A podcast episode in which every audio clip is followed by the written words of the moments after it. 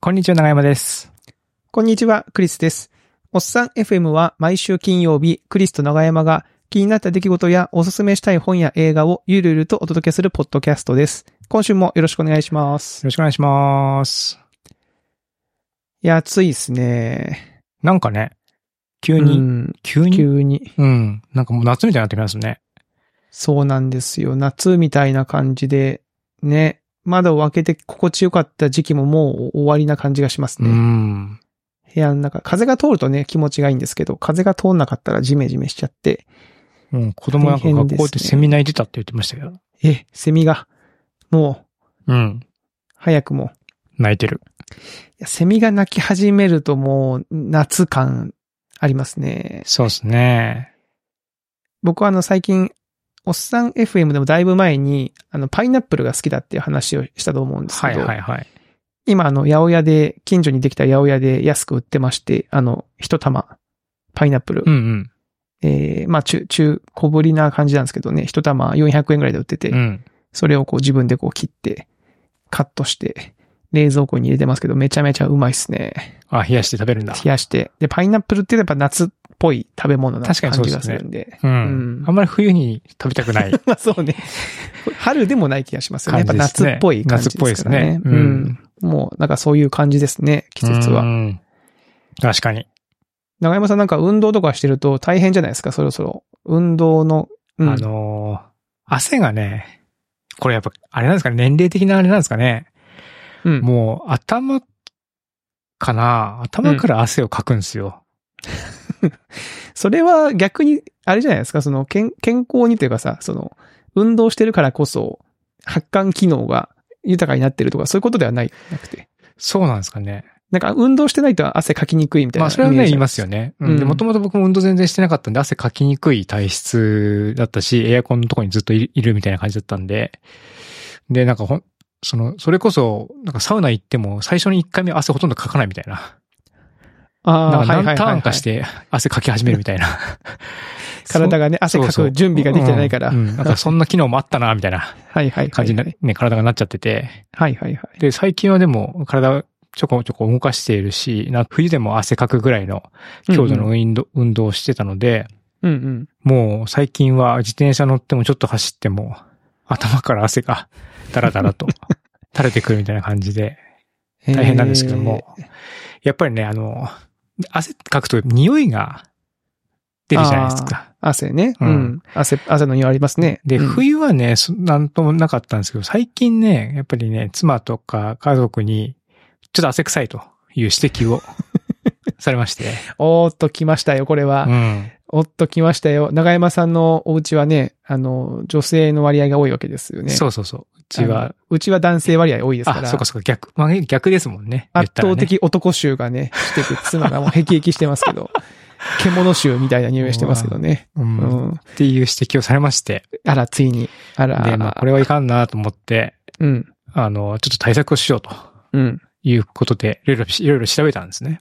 うんうん。で、汗は、まあ、汗がそもそ、そもそも汗自体が臭いっていうのもあるんですけども、うん。あの、汗かいてそのままこう放置すると、そこでこう菌が繁殖して、まあその匂いっていうのもあー問題になってくると。うんはいはいはいはい。で、なので、大体その、ボディーソープとかシャンプーとかで体臭の対策みたいな感じになってるやつは、その殺菌成分っていうのがこう入ってると。うんうんうんうんその、繁殖ししないように殺菌してくれるっていうので、えー匂いを抑えるっていうのが種らしいと。うん。いうことなので、まあ、それが入ってる、えーなんかイソプロピルメチルフェノールっていう成分が、まあ、そのほ主な殺菌成分らしいんですけど、ほうほうほう。それが入ってる、まあ、シャンプーとか石鹸をちょっと買ってですね。ほう。で、今使ってる感じですね。だから、その石鹸シャンプーを使ってるってことは、うん。逆に今まではそれが入ってない石鹸で体を洗いシャンプーをしたところで、匂いが落ちてなかったってことなんですかそれは。そうそうそう。その、にそれ匂いがそれでも、匂いうん。うん。お風呂、シャワー浴びた後は別に、うんうん、あの、そんなに匂わないんですけども、あ浴びて、ちょっと時間経ってってことか。そう、浴びて時間経ったりとか、運動して帰ってきてすぐとかにも、あー匂いがはいきついって言われるんです。はいはいはい。で、これを使うようになってからは、帰ってきてからすぐ、あの、でも、よほど近づかないと、まだ匂いがえしにくい、ないかなって感じ。すごい前はなんかもうドア、 ガチャッとただいまーって言ったら臭いみたいな。 そのぐらいの感じだったんですけども、はいはいはい最近はそこまででもなくなったので、まあ多少効果はあるのかなって感じですね。話を聞く限り相当効果ありそうですね。うんで、なんかいろいろね、あるんですよ。なんか柿渋がいいとか、うん。なんとかハーブがいいとか、あとはその、その会社、会社が研究したこういう成分がいいっていうのがあるんですけども、一応なんか、か薬用石鹸の有効成分っていう、なんかそういうこう、法律で決まってる、その、ゆゆこれは有効ですよっていう成分自体はさっきの殺殺菌成分って感じなので、まあそれ以外の成分にあに関してはまあ好みの問題なんだろうなっていうところなので、まあそんなに高くないものを、結構ピンキリなんですよ。これがまた。ああ、いっなぱんかい。さんあ3000ります円、ねな何千円もするシャンプーとかもあったりとか。うん。あ、僕らのデオコもそうなの。デオコは違うのかなデオコはね、薬用ではなかった。薬用ではないのかな僕らのっ。てね。 なんでそんなね。え我が物。いや、ばこのおっさん FM でも取り上げたじゃないですか。あやりましたね。ちょ一っと時僕ね、も、もうもう一回使ってみようかなと思ったんですけど、もう薬用じゃないので、その香薬り用をじ付ゃないのか加付加する、付与する成分はあるけども、そうかそうか。ね殺、菌そもそもみたいな臭いところにいい香りつけても、まあ、プララマイマイじゃん、みたいな感じな ので、立っちゃうと。うん、多 分買っちゃうんじゃない孵か化なしとた思って。方に勝っちゃうと。そうそうそう。うんなるほどね。なので、まずはこう、マイナスをなるべくなくすっていう方向かなと思ったので、まあ、うん隠し部石鹸みたいなやつと、あとなんかルシードの無香料シャンプーってやつを、なでなんかうーまんあ、買うときにね、こう、もうジャケットにさ、なんかもう40代の大衆対策にとかさ、んかもうなるほどあたあたかもなんかさ、こう、すすごくこう、ひ私、私は、こう、い有害なことをしてるみたいなさ、今僕もその商品一覧をなんとなく見てますけど、こうなんていうの薬品感がちょっとありますよね。そう、の。なんかさ、自分自身がこう、 金、金じゃなくて僕を消毒すしようとしてるんじゃないかみたいなね。うんまあ、まあ実際そうなんですよ ね。その、長山さんを消毒しようとしてはいるんでしょうけど、うんそうまあなんかそういうもなんかねそうか、そうな気の持ねちに、まあ、ならんくもない感じではあるが。確かにでもこ、こういう方が、見た目の方が効きそうっていうのはまあありますよね。うん、そのちょっとこう、ポッポ、ポップすぎるとさ、本当に効くんかねみたいな、ちょっとこう、あれもあるそうけど。ね、あんまり優しい感じの見た目だとね、そういうのあるかもしれない。確かに言ってることはわかる。あんまりこうね、ナナチュラルっぽい感じの押されても本当にこれね、効くのかなみたいな、ね。ギトギトの汗が落ちるのかみたいなね、気持ちになるけど。なんでね、まあ確かにそういうふうなこう印象をええ持ってもらうのに大事なんだと思うんですけども、まじまじとこう見てるとね、なんうか、んなんかな、みたいな。あ、でもなんか長山さんが効果あるんだったら、ちょっとうちも導入しようかな。なんかうちも最近高校生が二人になったら、あやっぱね、臭いっすよね。まあ自分、まあ私も多分40代男性の匂いはしてるんで、人のことは全然言えないんですけど、うん。やっぱこう、思春期の男の子の匂いってあるじゃないですか。まあそうですね。僕らのその、年を取匂っいたが。うん。匂いっていうのとまたちょっと違うかもしれないですね。ちょっと違うねうん。もしかしたら若い子は洗浄力が高いとか、はいはいはい、はいうんそのあ油よくを落ちる。油落とす。落とす方法みたいな方向も少し、あの、確かに。検討するといいかもしれないですね、もしかしたら。うん。ええそうなんだ。なるほど。でもまあ、匂い、それでね、あの、対策できたっていうのは素晴らしいですうね。んであとね、もうちょっとやりたいのが、うん。あの、服、服の防臭、防臭っていうか、服の匂い対策はいはいはいはい。で、結構そのスポーツやるようになってから、あの、うん化学繊維の河川のシャツとか着るようになったんですよ。うんうんうんうんで、河川ってなんかそのうん麺とか朝とかに比べると、あの、めっちゃ乾きが早いんで、うん。うん。あの、汗かいてもすぐさらっと乾いてくれたりとか、うんうんあの、その日のうちに手洗いで洗濯して干しといたら次の日も使えるとか、うん。そういうこうメリ、まあなんか機能性のメリットはすごくあっていいんですけども、うん。やっぱどうしてもなんかその、麺とか朝とかに比べると、匂いがつきやすいんですって。やっぱそうなんだ。うあん。なんかほら、いや単純にもうプラスチックのコップとかって匂いつきやすいじゃないですか、なんか。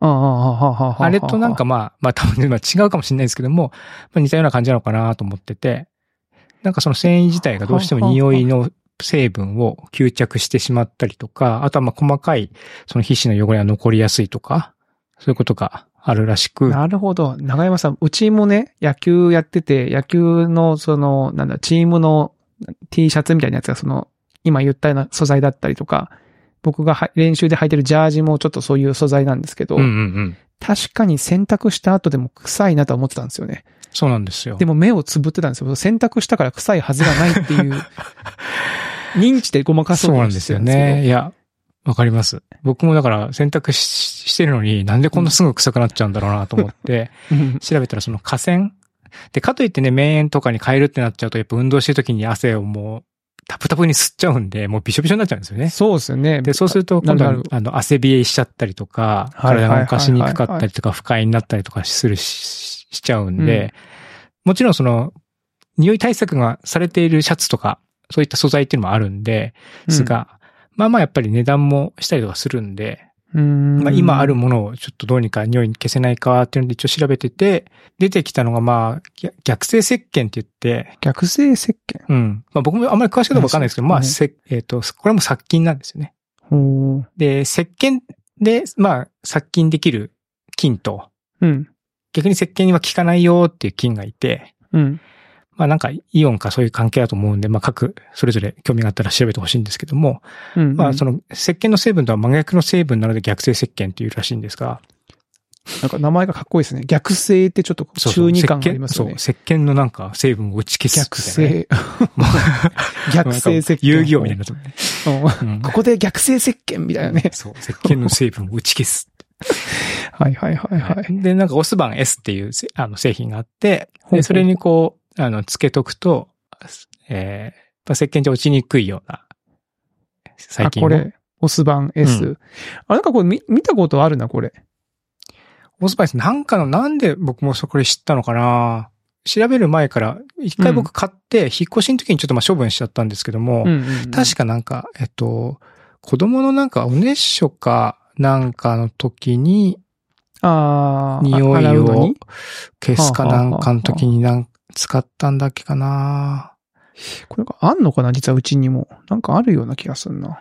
ちょっとこれに、あの、付け置きして、へいへいへいへい。でほうほうほう逆性石鹸なんでこのまま洗っちゃうとまた石鹸成分が効かなくなっちゃうんで、一回水で流してから、すすいでから、あの、石鹸。そういうこと。うんこれつけたままだと、そうそう。成分、あの、せ今度は石鹸がね、あの、成分がつきにくくなっちゃって、汚れが落ちにくくなっちゃったりするんで、一回すすいで。でから、で、まあ、毎回やる必要ないと思うんですけども、うんうんうなんんか。気がついた時にとか時間がある時にやると、改善するらしいということなんで、ちょっとこれも合わせてやってみたいなと思ってるってところですね。なるほど。これはやってみたいですね。うんまあ、匂いもね、その、個人差もあるし、洋服自体もね、洋服自体の個体差みたいなのもあると思うんで、まあ、これはこれは効く、これは効かないっていうのは多分あるとは思うんですけども、いや、これ困ったことに、これ自分の匂いって結構気がつかないですよね。そうなんですよ。これだから困りますようね。ん、だから指摘されてるうちにやっぱり対策をしないとなと。うん。これがもうなんか何も言わずにバタンとドア閉めてどっか行かれちゃうとか ね、いう風になっちゃうと、確かあにれお父さんの洗濯物と一緒に洗濯しないでっうん、とかね。てなっちゃいますよ、これはな。気をつけないそとうそうね。。近くを歩きたがらないとかね、なっちゃうと。うんうんうんなうん。ので、まあ、まだこう声に出して指摘してもらえるうちに、まあ、なるべく対策をしたいなと。なるほどね。いや、これいいこと聞いたな、これ。大衆対策か。そうなんですよ。これは自分で気づかないんでね。そこがやっぱり。うん。なんうか、ん我が家の匂いってどんな匂いなんだろうなってふと思うことがあるんですよ。うんうん、うん。あの、友達の家に行ったり、実家に帰ったりすると、その人の家の匂いとかあるじゃないですか。なんかありますよね。なんか、ありますようね。ん。な、何の匂いかわかんないんだけど、そのなんか多分洗剤とか、うん。あとその、僕の場合そのなんか妻の実家で洗濯をしたやつを持って帰ると、その妻の実家の洗濯の匂いがするんですよありね。ますよね。そういうの 臭いとかじゃなくて、その、うん。あ、これは妻の実家の洗濯物の匂いみたいなのうが、ん。多分うちの実家もあるんでしょうし、うちも多分あるんですけど、我が家に関して言うともう慣れすぎてて、それが何なのかがわかんない認ですよ識ね。できない。うん。みたいなね。これなん、なんか効果名ついてるんですかねこれね。こういう現象に。 ああ、ね。なんか自分の家の、自分のこと、自分の匂いとかね、自分の家の匂いって、やっぱ慣れすぎてて慣れす気ぎがてつわかかんなないい。ですよね。収穫疲労っていうのはね、聞きますけどね。収穫疲労。あの、あ、収穫。収穫が疲労するっていう、同じ匂い、いを嗅いでると、まあそのうんそれを感知するセンサーが、うんうん、まあ疲労疲労なのかわかんないですけども、そまのあそこが感じを、まあ弱なるほど弱めるというか、感度を弱める。はいはい。そこがゼロレベルになるみたいな感じなんですかうね。ん。そうすると、そこがだけはマスキングされて他の匂いを感じる。だからなんか、なので、なんか、この匂いを嗅いでからこの匂いを嗅ぐと、より、あの、わかりやすいとか、そういう、なんだっけかな、あーかかなんかスパイスかなんかでそんなのがあったんですけどね。 カレー作ってる時に。ああ、スパイスね、うんはいはいはい。これさ、そってなってくると、いや、全然話変わるんですけど、うん。その僕は僕で今自分の家の匂いに慣れてて、その、その匂いの部分が、おふってるわけじゃないですか。うん。でこの状、ね、多分。で、この状態で例えば長山さんの家に行った時に嗅ぐ匂いと、うん、僕じゃ、じゃない誰かが長山さんの家に行った時に嗅ぐ匂いって、あーな厳るほど密に言うと違ったりするんですかねマそのス、そうです。マスクされてるところが違う。まあ、だからそれはまあね、人間の感覚がどれだけ感覚だけど、 近わいかかっんないてけいうど。話になるけど、うんまあ確かに、ね、なんか多同少違じものを、うっていうのはあるかもしれないですね。同じものを見てるようで違うみたいな、まうんああるんでしょうね、きっとね。あ、面白い。ええだから、まあ、極端な話ね、同じ洗剤を使ってたら、その部分っていうのは相殺される可能性があるから、その他の部分うんのうんう、んはいなんはいはか、その、例えば、こう香水みたいなの使ってれば、その香水の匂いとかの方い。うんに、うんうんその人は、こう、気がつくけど、クリスさんはその洗剤の匂いの方に気がつくみたいな、そういう差はもしかしたらあるかもしれないですよね。なるほどね。いや、大衆対策。僕、あれですよ。たデデオコの、うん。デオコのスティックを買ったって話をだいぶ前にしたと思うんですよね。うんあの、こう、無比みたいなやつ。塗るやつね。はいはい。そうそうそう。あれでこう、ちょっとこう、匂いを、なんかごまかす。でもあれもやっぱ塗って、その瞬間は、あ、なんか匂いするなと思うんですけど、やっぱこう、な慣れてくるのか、まあ、成分が飛ぶっていうのもあると思うんですけど、慣れてきますよね、あれもね。だかああ。ら自分じゃわかんなくなってきますよ、だんだんと。僕もでも塗るのも買いました。あ、買っあのた。うん。デオコを作ってる会社、ロート製薬なんですけども、同じロはいート製薬が出してる、こう、デ、デオーっていうデゴねブランド。強そう男性ですねええ男性向けのデオーっていう ほうほシリーズで、あの、ジェル状の殺菌、制汗剤みたいなのがあって、これをこう、糊みたいなやつが中に入ってて、それを首筋とか耳の後ろとか、はいはいはい。匂いが発生しやすいとこに塗ると良いと。あとまあ、足とかね、脇の下とか、そういうとこはにいもはいはいはい塗るといいっていうので結構人気ある商品で、Amazon で見たら、なんか、プレミア価格になってたんで、え、なんか全然買えないじゃんと思ったら、普通にヨドバシでは買えたので、あヨドバシで買いましたけど。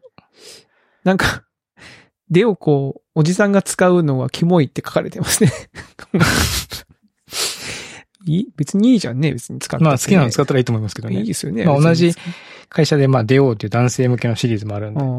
んなんか、ラオっぽくていいですね。それもチェックしてみるとうんでもし か、このデオーのパッケージも見見ると、もうすごいですね。やっぱそうですね。これもなんかね、うすごいですね。黒、うん黒い感じでゴーンとこう来て、うん男の匂い、徹底洗浄みたいなね。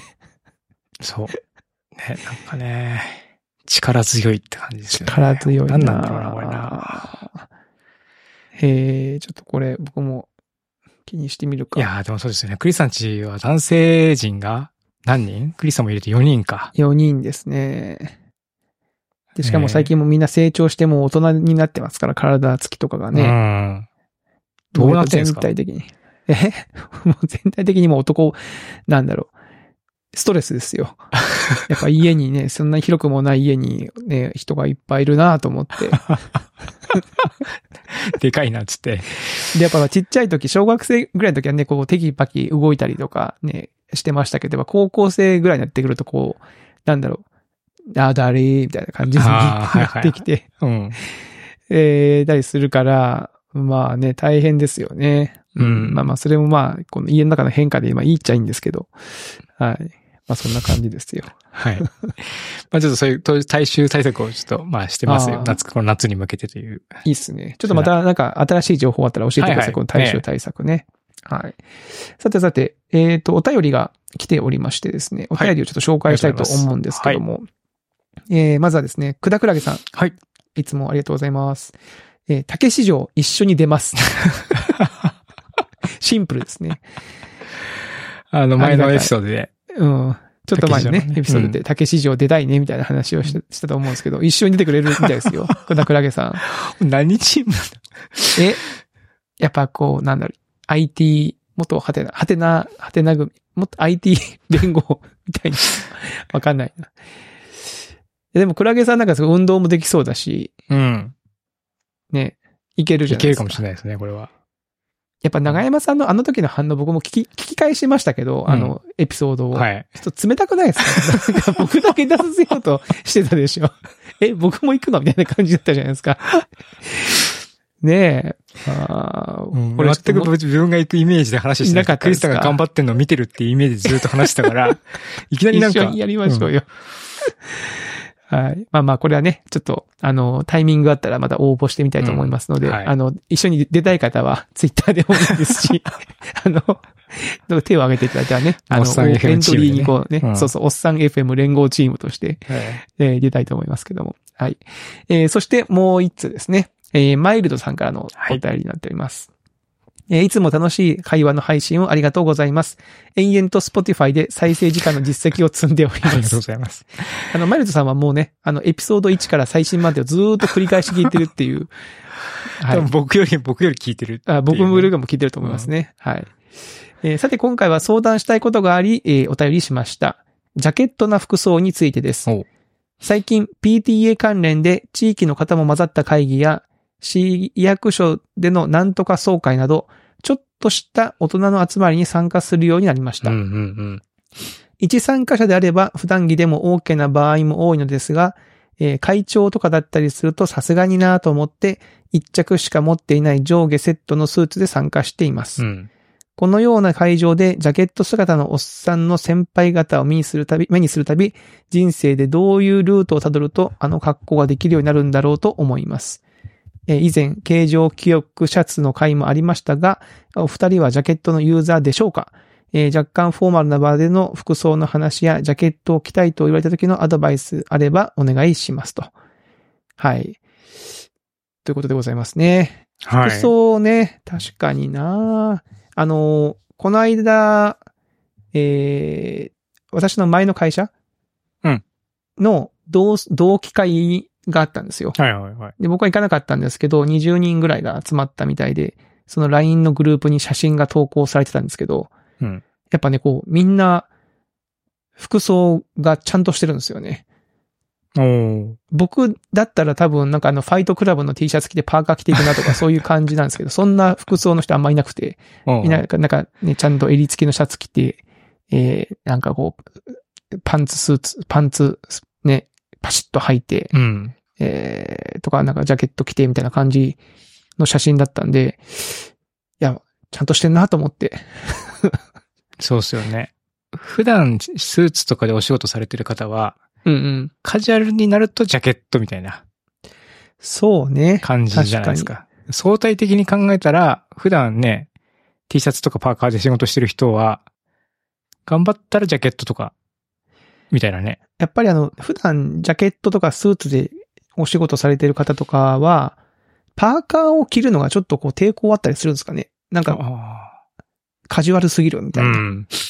それはあるんじゃないですかね。ね。まあ、だから僕も普段は T シャツにパーカーとかなんで、逆にこう、まあ、とはいえ僕も仕事柄、なんか、ね、なんとか発表とか、社外向けのなんかするとうんきうんうはんジャケット着たりスーツ着たりはするんですよね。なんで、まあ、僕は両方ありますけど、基本でもプライベートな場はなるべくパーカーとか T シャツとかそういう感じまなあ、んですよ。ゆるい感じで。ゆるい感じであ。ーで、PTA 関連も、卒業式とか入学式、いわゆるのザ・フォーマルっていうのを求められる場はスーツでもちろん行きますけど、それ以外の会議は別にいいんじゃねって思ってるんですよね。うんうんうんそそのなんか別にその、す服装で仕事してるわけじゃないので、うん。うん。 逆になんかそ、そういう場になんか T シャツにジャケットじゃなくて、あ、T シャツにパーカーとかで行った方がなんか、わけのわかんない人感が 出て、いや、わけのわかんないとか。何してんだろ、この人感が出ていいんじゃないかな、みたいな、思うんですけどね。うん。そうか。長山さん、ジャケット着ることありますあの、僕はでも、じゃ、僕も別にファッションにそんなにこう、明るいわけじゃないんですけども、うんてか明るい、暗い方、暗い方なんです。暗いって言わないか。 全然わかんないんですけども、うんそのジャケットって多分、ま、難易度高いと思うんですよね。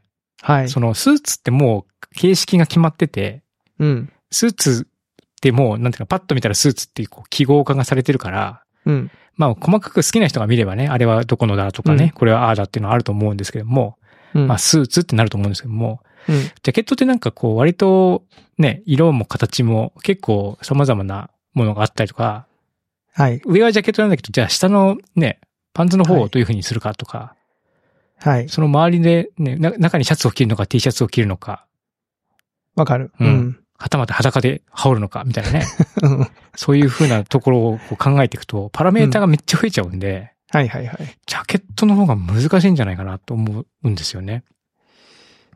だから普いや段スーツとそうかねおしゃれでね、あの、いろいろここだわりがあったりとかしてるっていう人は、多分ジャケットもこう、着こなして、うん。あのいい感じにっていうのはあると思うんですけども、まあ僕も全然普段ね、そういう形では生活してないんで、まあ、クリスさんと同じパターンで、もうスーツか、もう全然カジュアルな、うんうんううんん。 T シャツとかポロシャツ、あとはもしくはそのまあ、シャツだけ、上には羽織らないでみたいな、そういう感じが多いですうんうんうんね。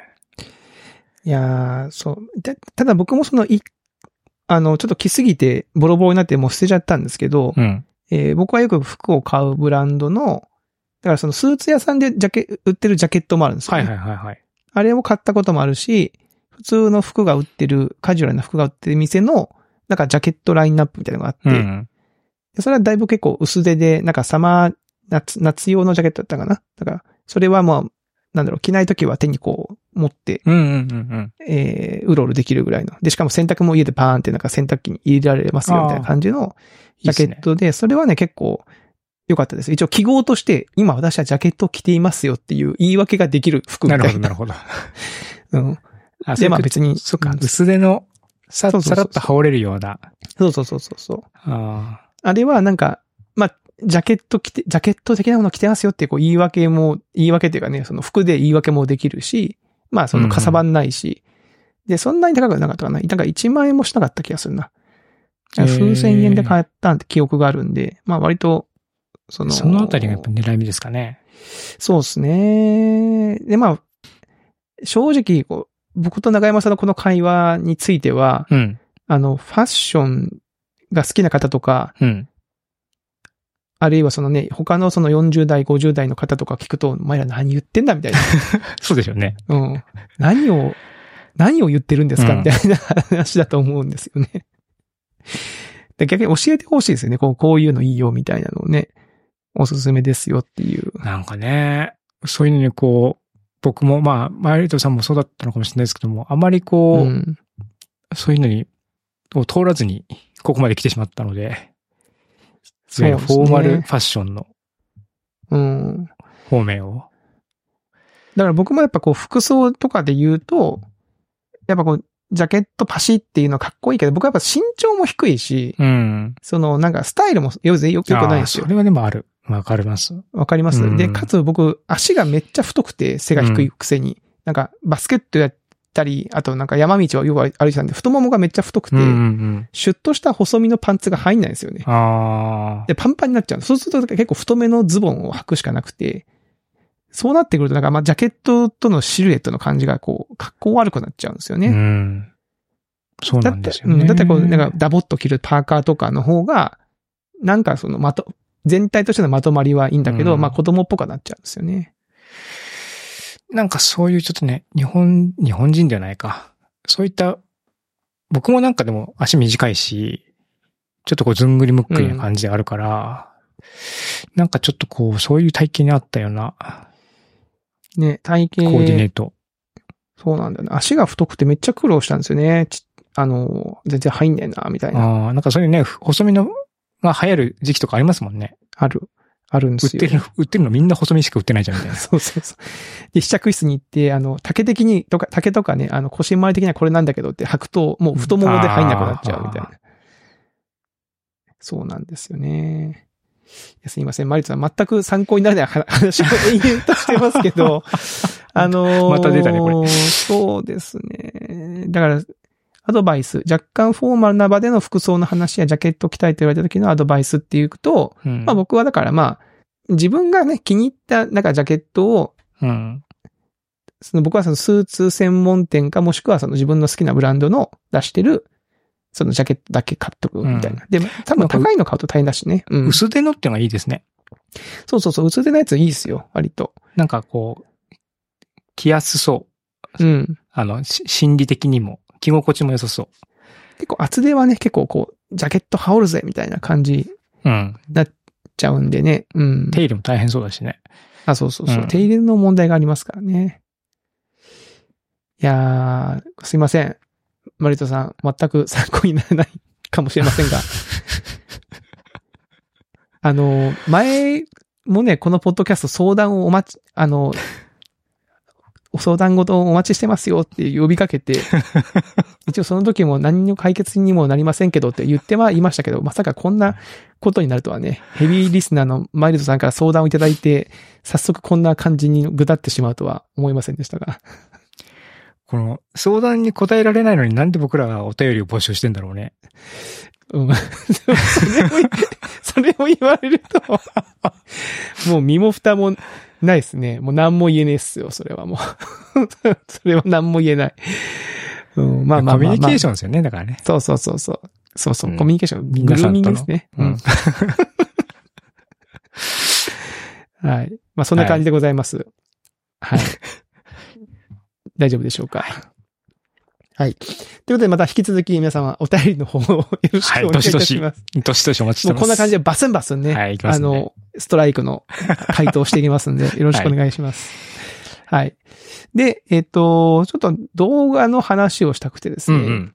えー、まずは前回、先週話したサンクチュアリ、ネットフリックスドラマのサンクチュアリ聖域。相撲のね。うんはい。あの時、長山さんは全部見てて、うん私は第1話だけ見ましたっていうことだったんですけど、その後全部見ましたあ、。見ました。見ました。全8話まで。いや、面白いですね。うん。うん、面白かった。面白かったし、あの後なんか、ネットの記事とか見ると、なんかこう、相撲版スラムダンクだって書いてるのを見て、ああーあ、みたスいなラムダンクね。なるほうんあど。なる確ほかどに。ね、みたいな。うんこう、不良が、その、何にも知らない、こう、競技、まあ、ちょっととある事情を持って競技をやって、うんうん。こう、真面目にやってる人たちから、こう、お叱りを受けながら、うん。実力を発揮していくみたいな、あ確かにってうんうん思ったんですけど、あの、非常にね、面白かったですよ。やっぱこう、で、僕はちょっと、まあ、不満じゃなくて2点ちょっと言いたいことがあってう、ん。うん。一つは、やっぱ未だに IT 系の社長ってああいう描かれ方なんだなっ ていう。出てきたね。出てきたでしょ若、若、若手 IT 社そう長。そう、若手、なんか、ビットなんとかみたいな、か多分仮想通貨的なことそうを事業にしてる会社じゃないですか、あれはん。ねのうん。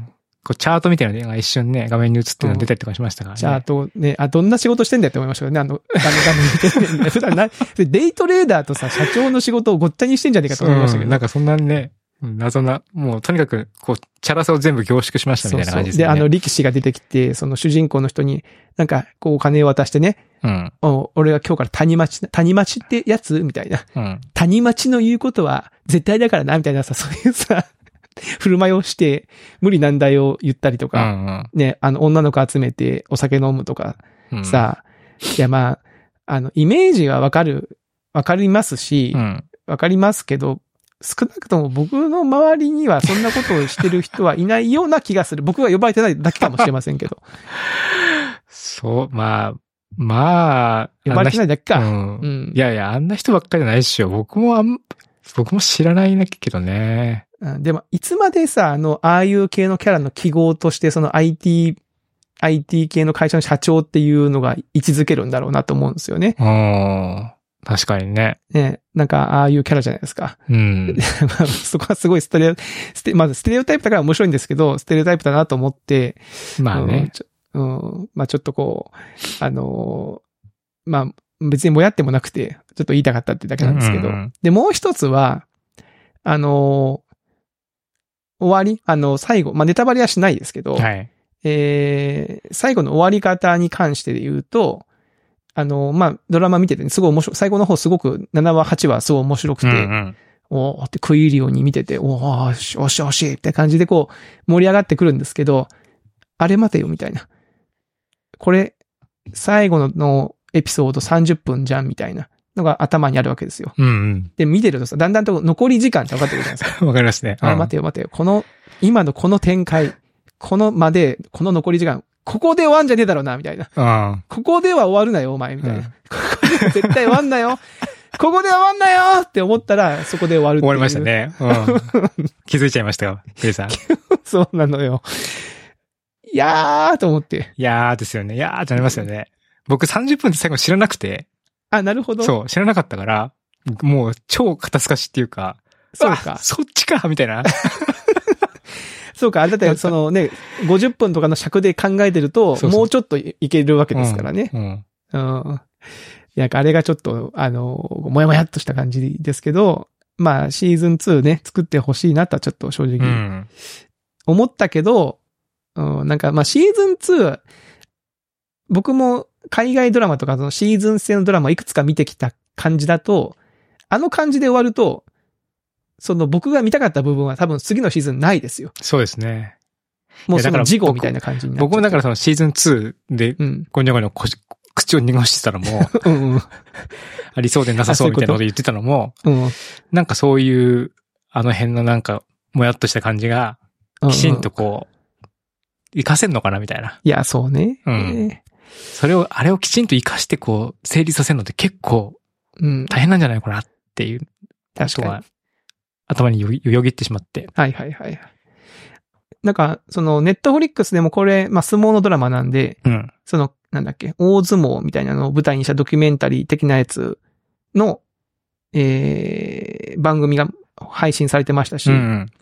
なんだっけ、僕、前、あの、このおっさん FM で紹介したアジアンドキュメンタリーズでも、なんか、フランス人監督、フランス人の監督が撮ったのかなちょっとすいません、フランス人かどうか、海外の監督が撮った、うんうん。えー日本の各界でちょっとこう、えー相撲、力士としてやっていきたいんだけど、まあ、その中で、なかなかこう、うまくいかない人を描いたドキュメンタリーみたいなものを配信されてて、ちょっとそっち側も見てみたいなとちょっと思ってるんですよね。ははい。で、そうそう。で、サンクチュアリーの話はここまでなんですけど、い。うん。サンクチュアリーの、えー、脚本だったかなあ、そう、前回も話したの。で、監督が、えっ、と、ファブルの、もう撮った監督で、うん。脚本の方は、サバカンって言ってましたっけそうそう、サバカンっていう映画を撮った人なんですよね。えー、金沢智樹さんなのかな。えー、で、このサバカンっていう映画をネットフリックスで見まして。うん。で、まあ、どんな話かっていうと、あの、まあ、すごい青春ムービーなんですよ。長崎を舞台にした。80年代の長崎を舞台にした。してるか80な年代。うーうんん。で、まあ、その、小学生の男の子がいて、で、クラスにすごいめちゃめちゃ貧乏で、ちょっと変わったみんなからこう、まあ、いじめ、まあ、その貧乏を馬鹿にされてる男の子がいるんですよね。うんで、その男の子が、その主人公の男の子の家にある日やってきて、その、なんだろう、こう、友達、その、だから遠くのなんとか島にイルカが来てるらしいから、明日行こう、夏休みに、みたいなことを言って、うん二。人でこう自転車乗って出かけていって、で、えー、こう、帰ってきて友達になってみたいなこう話なんですね。その青春映画みたいうな。ん。で、その草薙剛くんは、その主人公の男の子が大人になった姿なんですよ。ああ、なるほどね。で、なんかこう作家をしてて、小説家をしてて、で、その自分のしょ、自分の昔のことを思い出しながら文章を書きながら、それがこうドラマとして映像になってるみたいな。なだからその、スタンドバイミーっぽいんですよね。うん。スタンドバイミーもそんな感じじそゃうないでですすか。ね。うんうん。あの、なんですか導入が。あまあ、日本版スタンドバイミーと言っても、まあ、そんなに大きく外れではなくて。うん。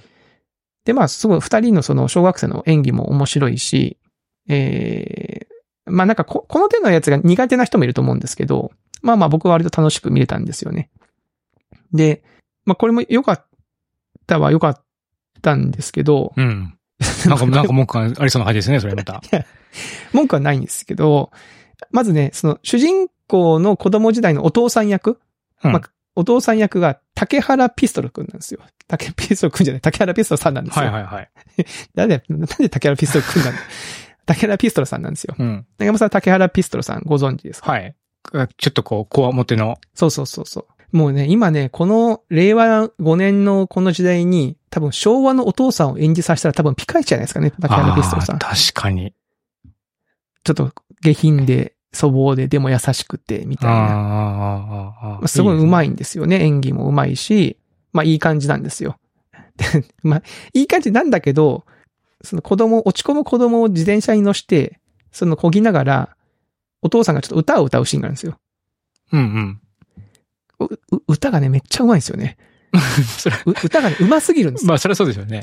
だってまあ、ほもともと、うんまあもともとっていうかミュージシャンですからねミュ。ージシャンですからね。うん。めちゃうまいんですよ。だから、う、うますぎて逆にこう、入ってこないっていうか、その、いや、歌はいいんですよ。歌もいいんだけど、なんか、いや、お父さんこんなに歌うまかったらもっとなんかあるやろ、みたいな、そのああ、感じわかりますかね。歌うますぎ問題。歌うますぎ問題があるのと、あとね、ちょっとこう、まあ、ネタバレにも多少踏み込むんですけど、とあるキャラクター、この登場人物が、ええまあ、物語の中で死んでしまうんですよね。うんうん。で、これがさ、これがね、なんかちょっと僕の中では引っかかっていて、うんうん。な、引っかかるって別にその文文句ではないんですけど、なんか、最近、こう、サブキャラの、さ物語の主人公じゃないサブキャラクターの不幸に対して、ちょっと時々、許せない気持ちになっちゃうんですよね。なんでそんなことしちゃうのみたいな。作者の人みたいな。な。例えば、えっと、長山さん、ブルージャイアントってご存知ですか、あの、ジャジャズジャの。ズ、ジャズ漫ね。画ね。はいはい。で、今、あの、映画も公開されていてうんますけど、まあ、その映画に出てくる、その主要キャラクターの一人の人が、めちゃめちゃ不幸なことが起きるんですよ。うん。僕、それ原作で読んでる時に、もうね、立ち直れなかったですもんね。その、えと思って。え、なんでそんなことするん作者って思いましたよ。あ、作者にね。作者に。うん、なるほどね。えと思って、ええと思って、その結構こう、なんで、なんでって思っちゃったんですよね。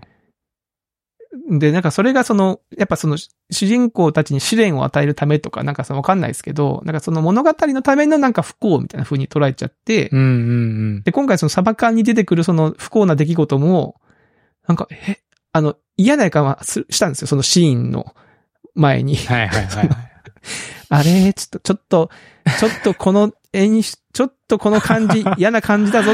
ありますね、それはね。いや、ない、いや、頼むよ、うん。頼むよって思ったけど、ちょっとことが起きちゃってですね。で、なんかちょっとそれで結構なんかズーンと来ちゃって。で、これ、結構このサバ缶とブルージャイアントはそう思ったんですけど、じゃあかといって、例えばスパイダーマンであのベンおじさんっているいるじゃないですか。はいはいはい。スパイダーマンのベンおじさんにはそこまで思わないんですよね。うん。あれもだってスパイダーマンが覚醒、能力を覚醒して、覚醒というかそのね、あの、責任感とか、使命を覚醒するために、こうなんか、あの、強盗に撃たれて死んでしまうっていう、まあ、運運命があるんですはいよね。はいその、スパイダーマンの弁護士さんっていうキャラクターは。それはまあ、それはなんか、すっと受け入れてる自分がいて、この違いは何なんだんだあだだって自分の中でもちょっと整理ができてなくて。で、サンクチュアリでも、お父さんちょっと大変じゃないですか。ーあー、そうですね。あれ、あれが微妙なところで、別にそこまでの強い気持ちはわからなかったんですよね。うんううん。ん。ああ、とは思ったけど。けど、確なかんにねかこう、うん、なんか自分の中のそのなんか、線引きがよくわかんないなと思って、ちょっとこう、も、最近もやもやしてるんですよまね。あ、そういうこう、人の不幸を出しにして、主人公の物語をこう、躍進、進める、みたいなところが、うん、そうあですね。まりに、も、うん。こう、目につくと、気分ちょっと泣いちゃうみたいな。うん、なんか応援したいキャラクターだからってことなのかもしれないですね。そのあーその、不幸になったサブキャラが。人が。うん。まあ、ベンおじさんはあんまり応援しようとはあんま、そんな思わないので。そっか。うん。で、ブルージャイアントに出てくるキャラクターとかは、なんかもうみんなで一緒に頑張ってね、みたいな感じだったし、サバ缶のあれもまあ、なんかどっちかっていうとそのキャラクターの置かれてる立場だったり、立場というかその役割うんうん。がすごく共感できる部分というか、頑張れよって思ってたからこそ、みたいなのはあるのかもしれないなあ最近そういうの、昔は全然そんなことの気にならなかったんですけど、でもなんかほら、ね、あの、ドラゴンボールとかでもね、海洋圏身につけるためにクリリンが犠牲になるみたいな。あーなかったでしたっけなかったか。クリリン か。うん。いやでもそクリのリンっ時はてなんか別にクリリンはなんかそういうちょっと出汁に使われるいや、 そう。こと多かったような、クリリンのことかとかね、ね、イメージありますけどね。ありますね。クリリンとかクリ。リンはあんまり応援、 応援、あんまりしたくなかった。 おうーん、そうね。あと、まあ、ドラゴンボールの世界観なんで、不幸なことが起きても最終、なんかどうにかなってる。 確かにあんまり深刻さないか。うん。うん。深刻さはないかな。ただ、ドラゴンボールで鳥山明先生ちょっと、あれだなと思ったのは、魔人ブーが出てきた時に、うん。あのー魔人ブーが出てきた時に、なんか犬を撃ってる、なんか奴らがいるんですよね。あ走ってる犬をなんか車の中から銃でパーンって撃って、あ。はい。 100回って喜んでるなんか悪い奴ら仮がみたいなことしてる。うん。そうそうそうそう。でもそれはちょっと違う。まあ、あいつらはちょっとなんか、その描写ど、なんやねんって思い思いましたけど。 でも、そう、ちょっと違うな。うん。長山さんないですかその不幸、不幸に対してこう、なんか、うわーって、なんか許せん、許せんっていうか、なんかこう、納得いかんみたいな感じのでもこと言ってることはすごく分かって、その、うんその不幸さで、で、に心が奪われてしまって、その先のストーリーがもうよよく分かんなくなっちゃうみたいなことはある。 そうね。そうそう、なんだっけかな。ななんかありましたよ。ありました。うん。その、あの、それは別にサブキャラじゃなくて主人公が受けるひどいことでも、うんうんうんうん。えっと、ゴーンガー確かル、ゴーンガールだから、ああ、ゴーンがなあんかうんる。で、なんか裏切られてお金取られちゃったかなんかのシーンの時に、なんか結構僕その時にすげえショックで、なんで そんなことになっちゃうんだみたいそうなう。ん、なんかすげえ踏んだり蹴ったりだなと思って、ずーっとなんかそのことばっかり考えてたら、はっと気がついたらストーリー見てなかったみ たいなね。そういうことはあります。ああ。あまりこう、あまりにもその、そこでこう感情移入というかね、不幸すぎてこう、なんでやねんみたいになっちゃうと、うん。確かに、その後のす、えー作品のなんかちょっと追い方が、そうですね。なんか、ちょっと乱なれんかてしまうこう、そうそう、もや、もや、もやもやしちゃう。うんまあまあ、わかんない。年齢だったり、その時の自分のコンディションにもよるんでしょうけど、はい、やっぱこう、映画とかドラマの見方がやっぱこうね、立場とか年齢を重ねると変わっていくんだなってちょっと最近思ったという。ま多分昔はそこ、こまで思わなかったはずなんですよね。うん。うん。やっぱで自分がやっぱこう、例えば、えー、なんだろうな。こう年齢を重ねていって自分の子供が生まれた時としてですよ。うん。子供に起きる不幸ってなんかすごい自分の子供と重ねてしまう瞬間とかないですかね。ありますね。ね。うん。なんかそういう瞬間だったりとか。あるいはその、ねはいはいはい自分が父親って立場だと、父親がこうなった時っていうのに対して、すごく、ね、自分が子供の時は父親のなんとかって言われても別にふー、うんん、わかんな感いじけでしどたけど、ね。うん。やっぱその感情移入できる対象が広がってるってことなのかもしれないですね。それはそうかもしれないですね。役割が増えて。う。うんん。いや、みたいな、すいません。なんか、 なんかちょっと、特に取り留めない話なんですけど、なんかそう最近ね、あの、見たやつでそんなことを思ったという話なるでほど。ございましたね。はい。といったらいい時間になってしまいましたが、はい。はい。ということで、引き続きですね、えー、お便りお待ちしてますので、皆様、どしどし、よろしくお願いいたします。よろしくお願いします。バシバシ答えていきますんで。バンバンね、はい、答えてきますんで。はい。ということで、えー今週のおっさん FM はここまでさせさせていただきます。えーそれではまた来週お会いしましょう。さよなら。さよなら。